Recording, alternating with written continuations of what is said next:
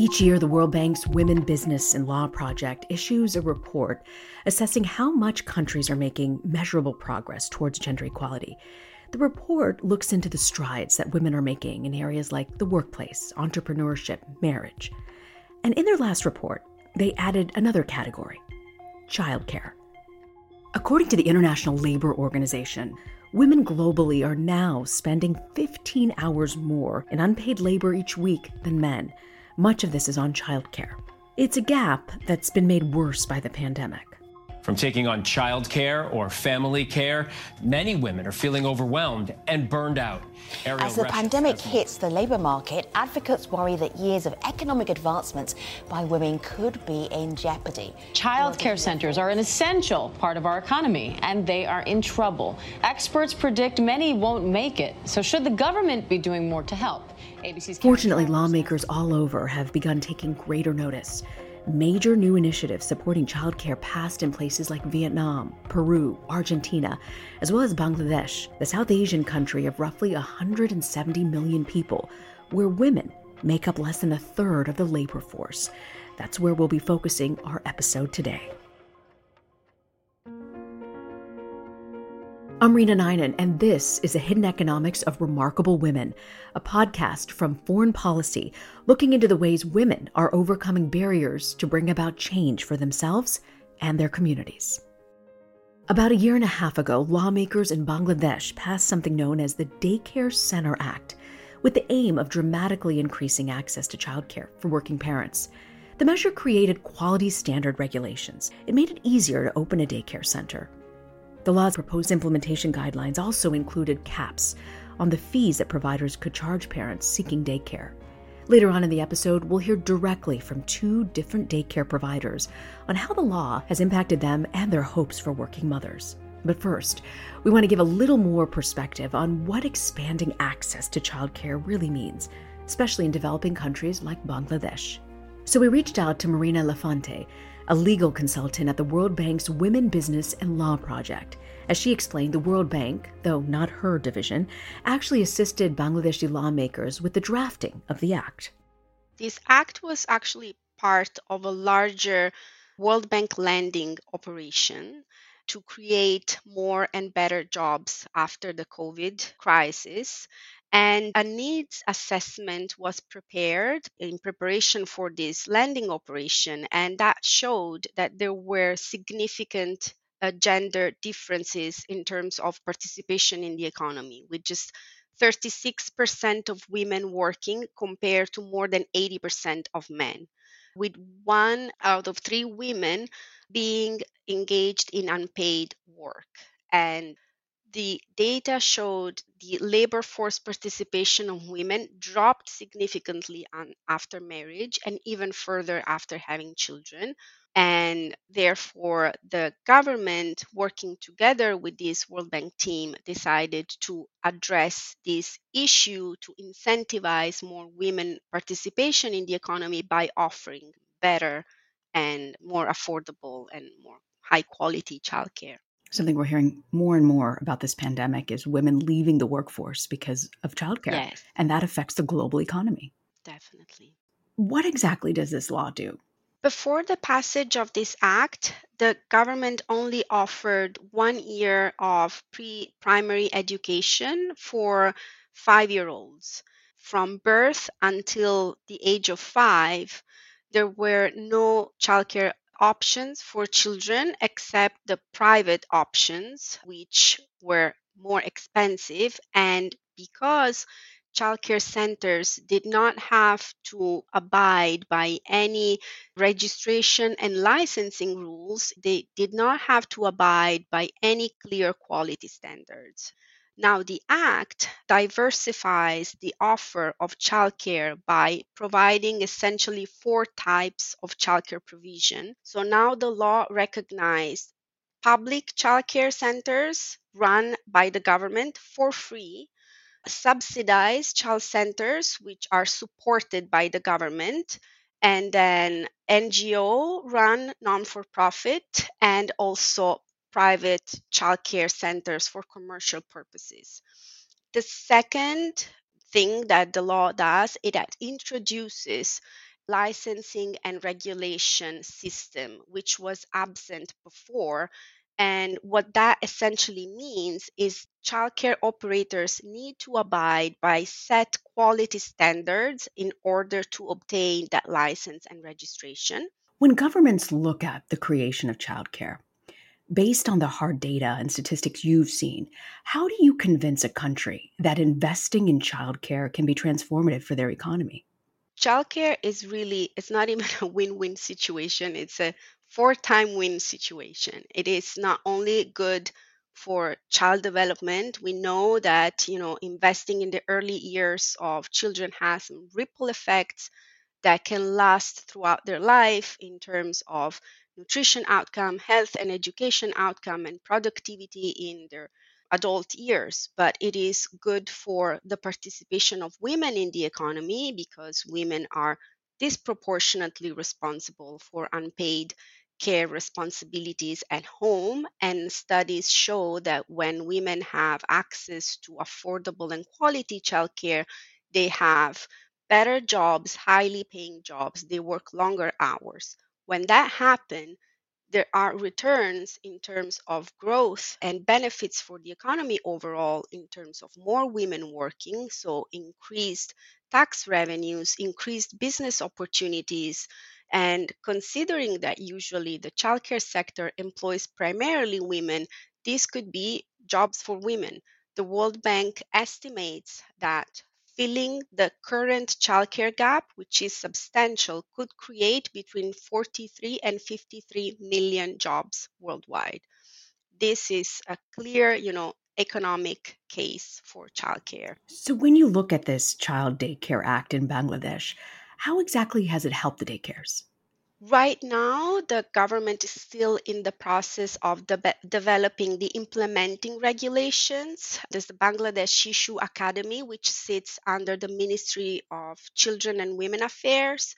They are putting together an operating manual that is really going to guide the operators in what to do to open a daycare centers what standards to abide by what are the institutional agencies they have to report to and the government is planning to open 8,000 childcare centers in 16 districts in Bangladesh. And so, if you think that every center is expected to employ at least five employees, this is going to create at least 4,000 jobs wow, in Bangladesh. So job creation through daycare is also something that job you... creation, job creation. That's important. Yes. So when you look at this law, what do you think is not being addressed? What are the gaps in the current childcare system that still remain there from a legal perspective? Right now, we're waiting to see what the exact quality standards are going to be mandated in the implementing regulations. So, the Act for now sets some broad standards. So, ideally, we want to see things like a teacher to child ratio, which is very important, a maximum group size, some physical infrastructure requirements, and also some measures to promote affordability. Mm-hmm. And tell me, where is this act right now? The act was adopted in 2021. And right now, the government is in the process of preparing implementing regulations that are going to help the providers really understand what the requirements they need to abide by are, especially in terms of quality to obtain the licensing and registration and they are putting together an operating manual.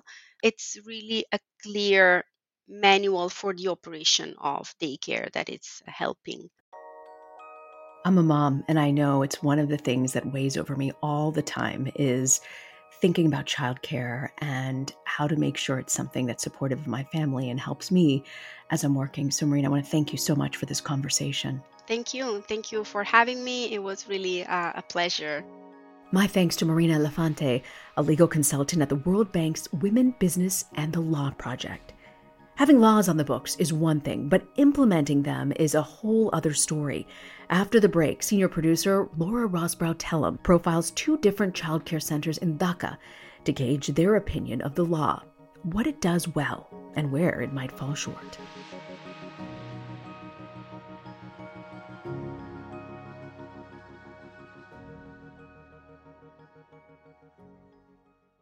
Let's face it, money is the one subject we all need to deal with, but no one actually wants to talk about. The good news is there's a podcast helping you learn everything about money no one taught you. Meet Everyone's Talkin' Money, hosted by me, Shannah Game. Everyone's Talkin' Money focuses on relevant, inclusive, and forward thinking conversations around money and just helps you get in a better relationship with your money no matter what your goals are. Do yourself a favor and subscribe to Everyone's Talkin' Money podcast on Apple Podcasts, Spotify, or wherever you listen to podcasts.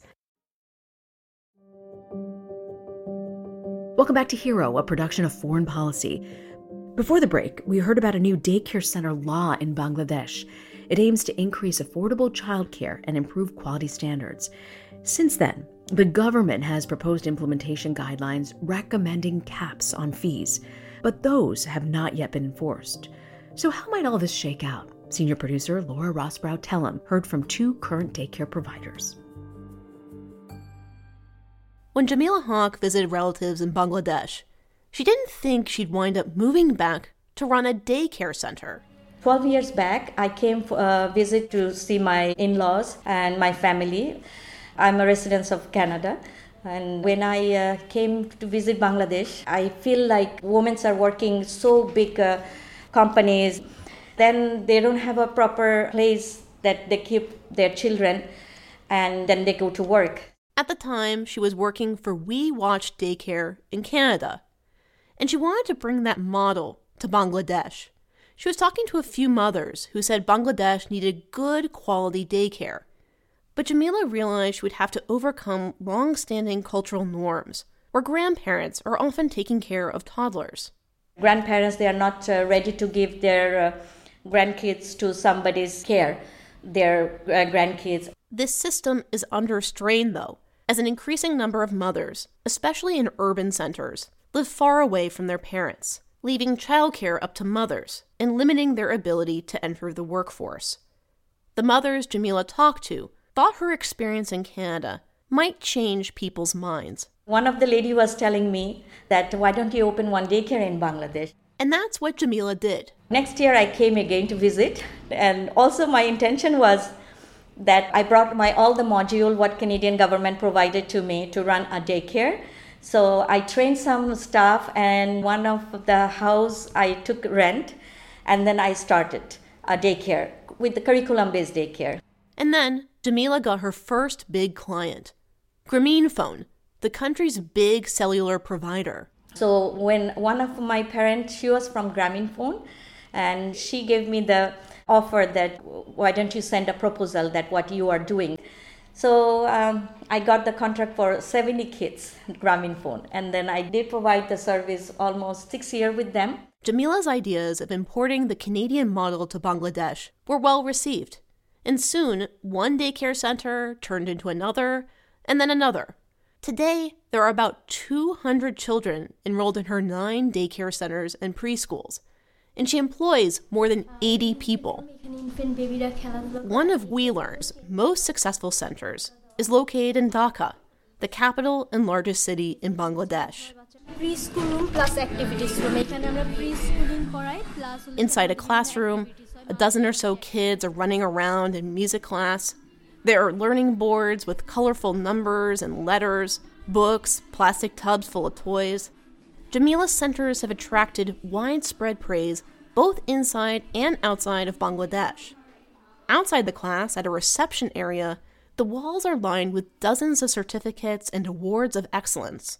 We Learn has even attracted the attention of the World Bank, which is working with the government to expand childcare in Bangladesh. Well, there was a workshop with the World Bank. It's Bangladesh Economic Zone, and we participated there. And there was some presentation that our daycare, like quality curriculum based daycare, and I was very much happy to share my presentation to them, and they were very much impressed. Yes. In general, Jamila was in favor of the new daycare center law that was passed last year. She sees the new regulations and commitment to setting standards as a positive step forward for the daycare industry in Bangladesh. Kaji Surya Haq, another provider, agrees with this. She says centers should be held to higher standards. We follow the international ratio. we have one caregiver for four children, and for younger babies, we provide one caregiver for three, and all the staffs are educated. Kaji Surya Haq has been operating the Tiny Tots Daycare Center for about four years. Our center is set up in 3,000 square feet of space. Our space is more than the government prescribed space. Before Tiny Tots, Kaji got a master's in management, but she always wanted to work with babies, and she's been committed to providing high quality care. But doing so has come at a price. Adhering to international recommended teacher student ratio guidelines meant hiring more staff. Kaji was forced to pass on those costs to parents in order to stay afloat. This means most of the children at her center come from middle and upper middle class families. The monthly fee for above 2 year old babies is 8000 taka and below 2 years old babies is 9000 taka. To give some context, 9000 is the equivalent to a little less than $90 per month. On the surface, that seems like a pretty good deal, especially considering the average cost for childcare in the US is more than 10 times that amount. But in Bangladesh, the middle class income roughly translates to $330 per month.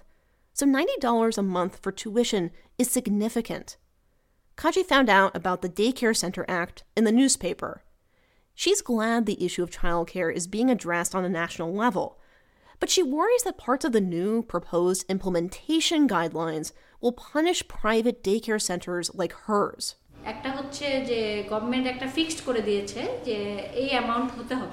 The government fixed an amount. This should not be fixed. It should be defined in some other way.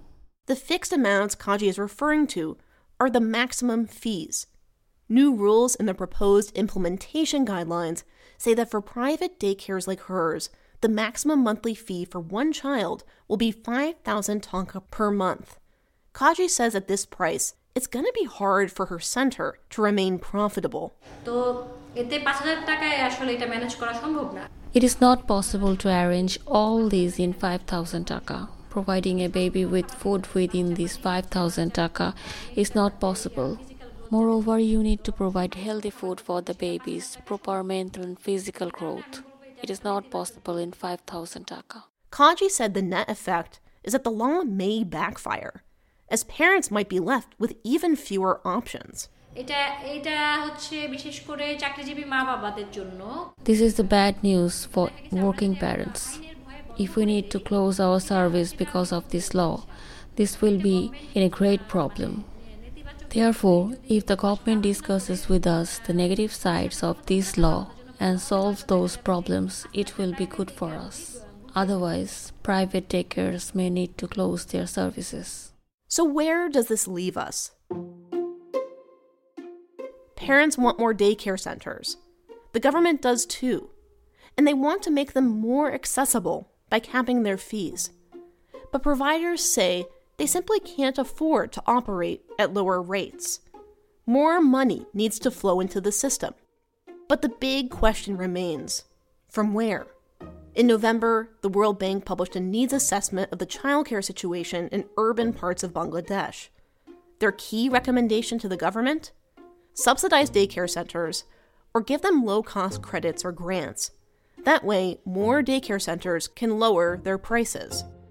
For now, there are no government funding plans in place to offset these new proposed maximum fees. But the implementation guidelines have not yet been enacted either, nor have plans to open up many new public daycare providers materialized yet. So for now, the status quo remains. Private childcare providers in Bangladesh, like Jamila and Kaji, are doing their best to provide high quality childcare while also earning a profit.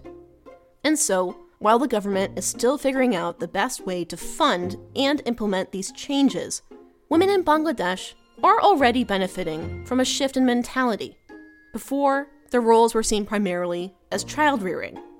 Now, there's an official affirmation that they're valued in the workforce as well, and that the government should have a greater role in making that reality easier. For the hidden economics of remarkable women, I'm Laura Rosbrow Telem, and Alvah Amit Halder helped us report and produce this whole story, including visiting a number of daycare centers in Dhaka.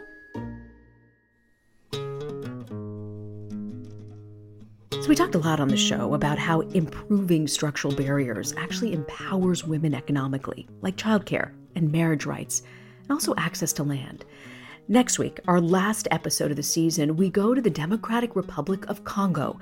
We profile an amazing program that not only trained men to support their wives co owning land, they also worked with their sons, many of whom were against their mothers owning land. Nikasirika san. I was angry and we argue a lot with my parents asking why our mom should be given a land and not me their eldest son that episode next week before we leave you this week, one quick note. Foreign Policy is conducting a listener survey to better understand what you like about the podcast and what else you'd like to hear in future episodes. All participants in the survey who provide their email will actually be eligible for a $25 Amazon gift card. So to participate, follow the link in the show notes of this episode. We thank you very much for your time and your feedback. I'm Reena Ninan, and you've been listening to The Hidden Economics of Remarkable Women. Laura Rosbrow Telem is our senior producer, Rob Sachs, our managing director. Foreign Policy's audio team includes Rosie Julin, Maria Jimena Aragon, Claudia Tatey, and Dan Ephron. Our show is a production of Foreign Policy and is made possible through funding in part from the Bill and Melinda Gates Foundation. Thanks so much. We'll be back in your feed next week.